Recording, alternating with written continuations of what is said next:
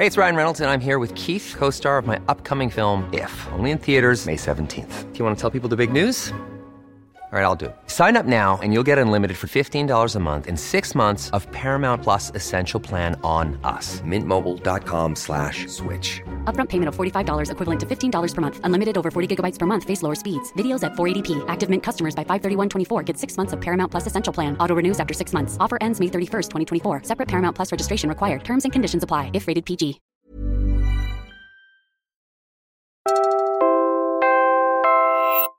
You're listening to Puma Podcast. Hi, I'm Carl Sayat Puma Podcast. You're listening to Teka Teka News. For this year's World Tourism Day, the UN World Tourism Organization calls on groups worldwide to focus on green investments or investments in tourism that protect both the environment and local communities. Palau is a tiny nation making giant strides in these green investments. In 2017, its government began requiring tourists to sign a pledge to respect nature, becoming the first nation to change its immigration laws for environmental protection. Let's listen in to a snippet from the podcast Climate Smart Fisheries, where we sat down with two members of Ebiil Society, a nonprofit organization in Palau that works in environmental conservation and education. In this episode, we'll learn how the key to building a conservation nation stems from a deep understanding of the environment and its impact on future generations.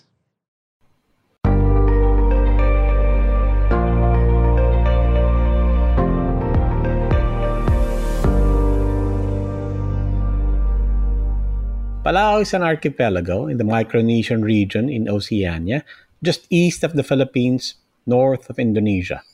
If you locate it on a map, the first thing you'll notice is its size, just a few tiny dots compared to adjacent countries.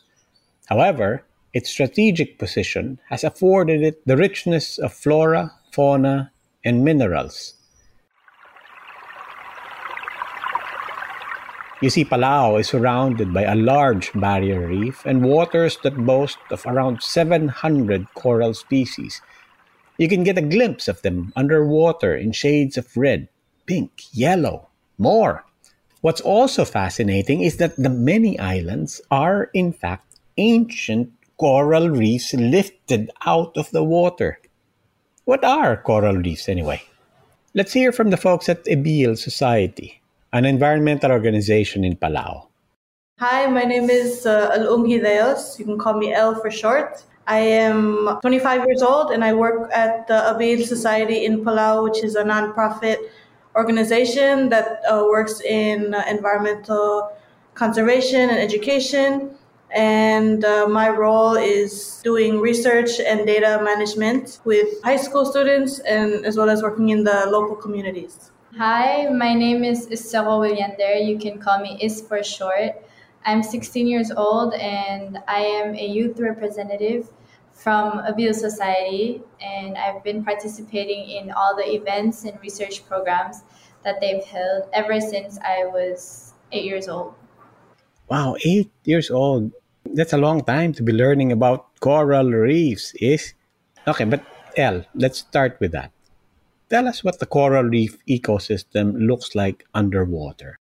I think of different colors from blue, green, yellow, from the different types of corals, lots of movement of animals like fish, sharks, turtles. Reef fish are sort of like parrotfish as well as surgeonfish and those that are they only eat like the corals and the and seagrass. And in Palau, there is uh, very high biodiversity, so there's a lot going on in the coral reefs. The east side of Palau, I think, has smaller coral reefs, but then around the northern, west, and southern parts of Palau, it's everywhere. They're important as shelter for fish as well as food. They're, they're animals, so they're also a living thing, as well as being able to provide uh, food for humans and other species, not just fish. There's also nudibranchs and different slugs and snails.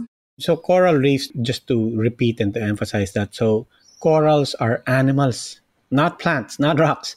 It's good that you pointed that out because a lot of people think that animals are like those that we, of course, typically see. You know, those with eyes or those that can move around. In any case, the point is that these corals deserve as much respect as the animals we are all familiar with.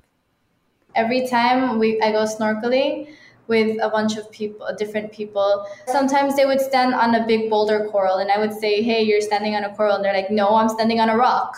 It's a coral, it's not a rock. So people misunderstand and assume that some corals are rocks or that they're strong enough for us to touch them. Basically, living things that live and breathe. In fact, globally, this is where about 25% of the world's fish congregate.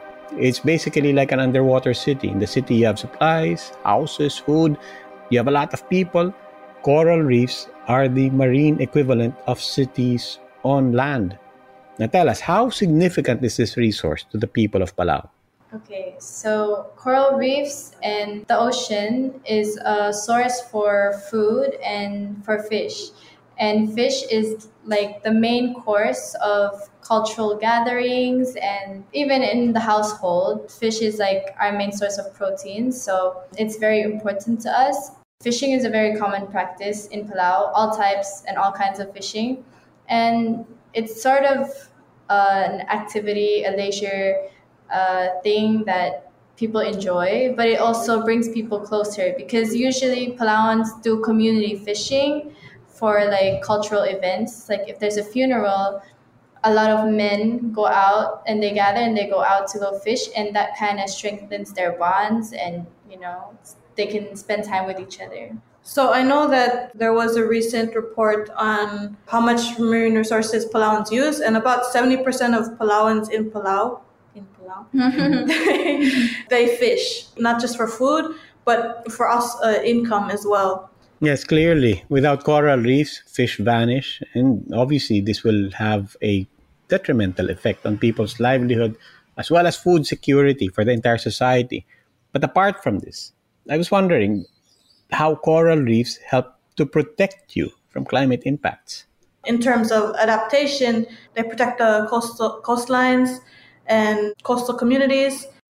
So it's a line of defense against, for example, even typhoons? Yes. Mm-hmm.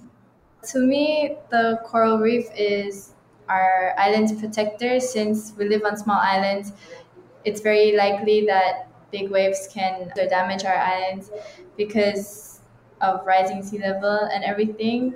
But then with coral reefs, they break down the waves so that it's safer for us.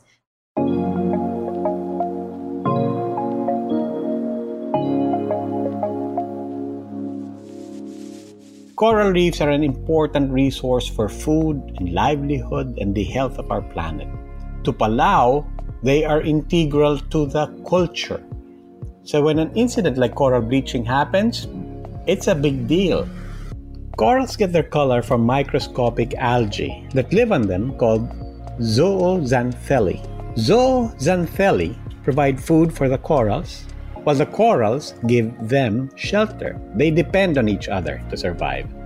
When corals turn white, that means the zooxanthellae have left. Why? Because the environment has become stressful. Either the water has become too warm, there's too much sunlight, or the water's polluted. White corals mean they are in danger of death. This is coral bleaching. Palau has experienced coral bleaching before. The worst was in 1997 to 1998 during an El Nino event. According to the Secretariat of the Pacific Regional Environment Program, approximately a third of Palau's corals died. It took several years before they could recover. Now imagine what would happen if the Earth's temperature continued to rise. We would have warmer oceans and more white corals. El is tell us about the situation in Palau right now. We've done uh, surveys and we've spoken with a lot of different Palauans, and they always say that they have seen the negative effects of uh, climate change and that they've seen coral bleaching, like coral reefs that they used to um, that they knew before that were abundant of and filled with life are now depleting and dying and even bleaching. So, yes, there is that problem within our country. And are there other threats that coral reefs face? El? So, tying into what uh, Iseko said about sort of the change in conservation, right now is overfishing. Another threat is uh, sedimentation from the land with the different developments and sort of human activities that create erosion. They end up going into the coral reefs, and that is uh, one of the major issues in Palau because Palau's uh, soil is very vulnerable to uh, erosion because it's uh, red soil and limestone. So those types of um, sediment are very easily washed down when there is no trees or vegetation holding that in the ground. And uh, with recent housing, new housing for those that lived on the coast and they, their homes were destroyed by either uh, sea level rise or typhoons, they are now moving up more into inland for new housing. And that's also creating more sedimentation into the coral reefs. And it's not just the coral reefs, but also the seagrass, the mangroves, they're also being um, impacted by this.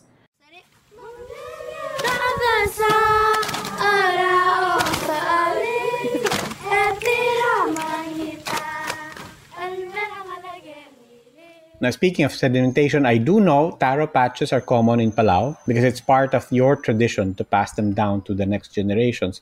Now, for our listeners, these are rectangular fields of taro root crops with irrigation channels built into them. There's a study published in the Wetlands Ecology and Management Journal that says taro patches can help reduce sedimentation that goes into the sea. Could you tell us more about this? Yes, that's correct. So, taro patches are sort of like the first filters of uh, sort of runoff into the ocean, and then it's the mangroves. So the taro patch and the mangroves are also very important to help filter the water that goes into the coral reefs. And forests. Oh yes, and forests, the watershed. Fascinating. So, so the point is that there are solutions to these threats that, in fact, already come naturally to Palauans. Now I can see why Palau is called a conservation nation you come up with all of these initiatives to protect the environment and you are well known for embedding conservation in your way of life. Now, now something very specific to your country for example this tradition of bul. Tell us about this. Tell us about this tradition of bul. Bul is the Palauan term for conservation. It's always uh, with under the authority of like traditional leaders. We've always been conservative people and we've always understood that resources are limited and the practice of bul which is like uh, conserving something is a traditional practice where if the leaders notice that like important resources were depleting like fish in the coral reef then they would tell the people in the community not to fish in that area anymore until it's safe again or until they repopulate it replenish. Replenish yes. People would just fish what's enough for their household and enough to bring to their relatives. With the traditional conservation methods, they made the way for us uh, for our modern uh, management uh, strategies. So, for example, the Palau National Marine Sanctuary came from the idea of, of bul. The Palau Mar- National Marine Sanctuary is the protection of 80% of Palau's EEZ waters. Mm, 80%. So no one is allowed to fish or extract natural resources in 80% of those waters. The good thing, of course, I would presume, is that the exploited reef fish population are therefore are allowed, are able to replenish. The Palau National Marine Sanctuary Act is sort of helping push the fishers to more of the fishing for pelagics, giving them another opportunity to release pressure from the uh, reef fish. Pelagic fish are those found in the open ocean, far from the shore, like tuna, marlin, swordfish, um, Spanish mackerel. They are much less endangered than the reef fish that fishers love to catch. Yes? And actually, apart from the ones we mentioned, Palauan fishers also practice responsible fishing on their own. For example, the Food and Agriculture Organization of the UN, the FAO, notes that these guys catch adult fish as opposed to juvenile ones. They avoid the use of small mesh nets. They stop fishing activities during spawning periods and they work with NGOs to protect coral reefs. All of this is really fascinating. Perhaps you have stories of this on the ground? There was a sand mining project that was about to take place in uh, Ngarchelong State in Palau. And after Ebiil Society and QPB, Environmental Quality Protection Board, yeah, and EQPB did their research, they figured out that that place was actually home to endangered species like dugongs. So they worked together with the community and then they said no to that project.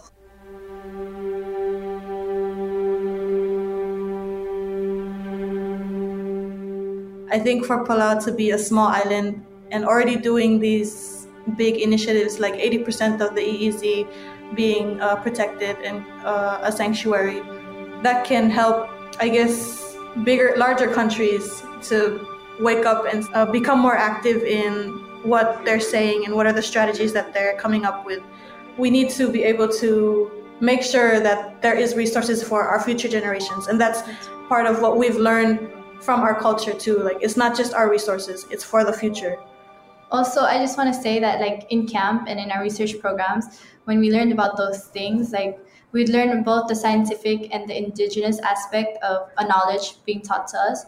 So for her, she's talking about the scientific part of it, but then while we're learning the scientific aspect of conservation, they're also teaching us the Palauan proverbs and the Palauan oral histories and stories about conservation so that we understand, as we grow up, we understand that conservation is important. Okay, so one example is, I'm going to say in Palauan, uh, which means tomorrow is still to come. So whatever you're doing, be conservative because you're, you're still waiting for tomorrow. And another one is which in my best attempt to translate it means you have to plant plant for tomorrow, which does not necessarily just mean plants. It means like you leave some resources yeah for the next day or the next uh, generation. Yeah. it's sort of like don't take it's it's not take all now, just take what you need and leave the rest for another time.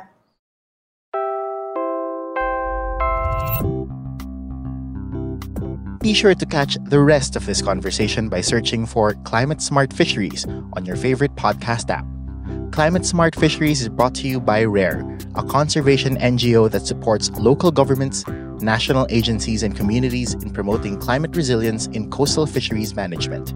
It was part of RARE's Fishing for Climate Resilience project, supported by Germany's Federal Ministry for the Environment, Natural Conservation, and Nuclear Safety through the International Climate Initiative. The Palau episode was hosted by Robbie Alampay, produced by Macy Hoven, with Rare Philippines' Yasmin Akiza and Angel Uzon, and Rare Palau's Kevin Mesibelu. The audio editor was Nico Bolante. Thanks for listening to Teka Teka News. Again, I'm Carl Sayat, Puma Podcast. Today's episode was produced by Marco Azurin and put together by Freddy Blanco. Maraming salamat po.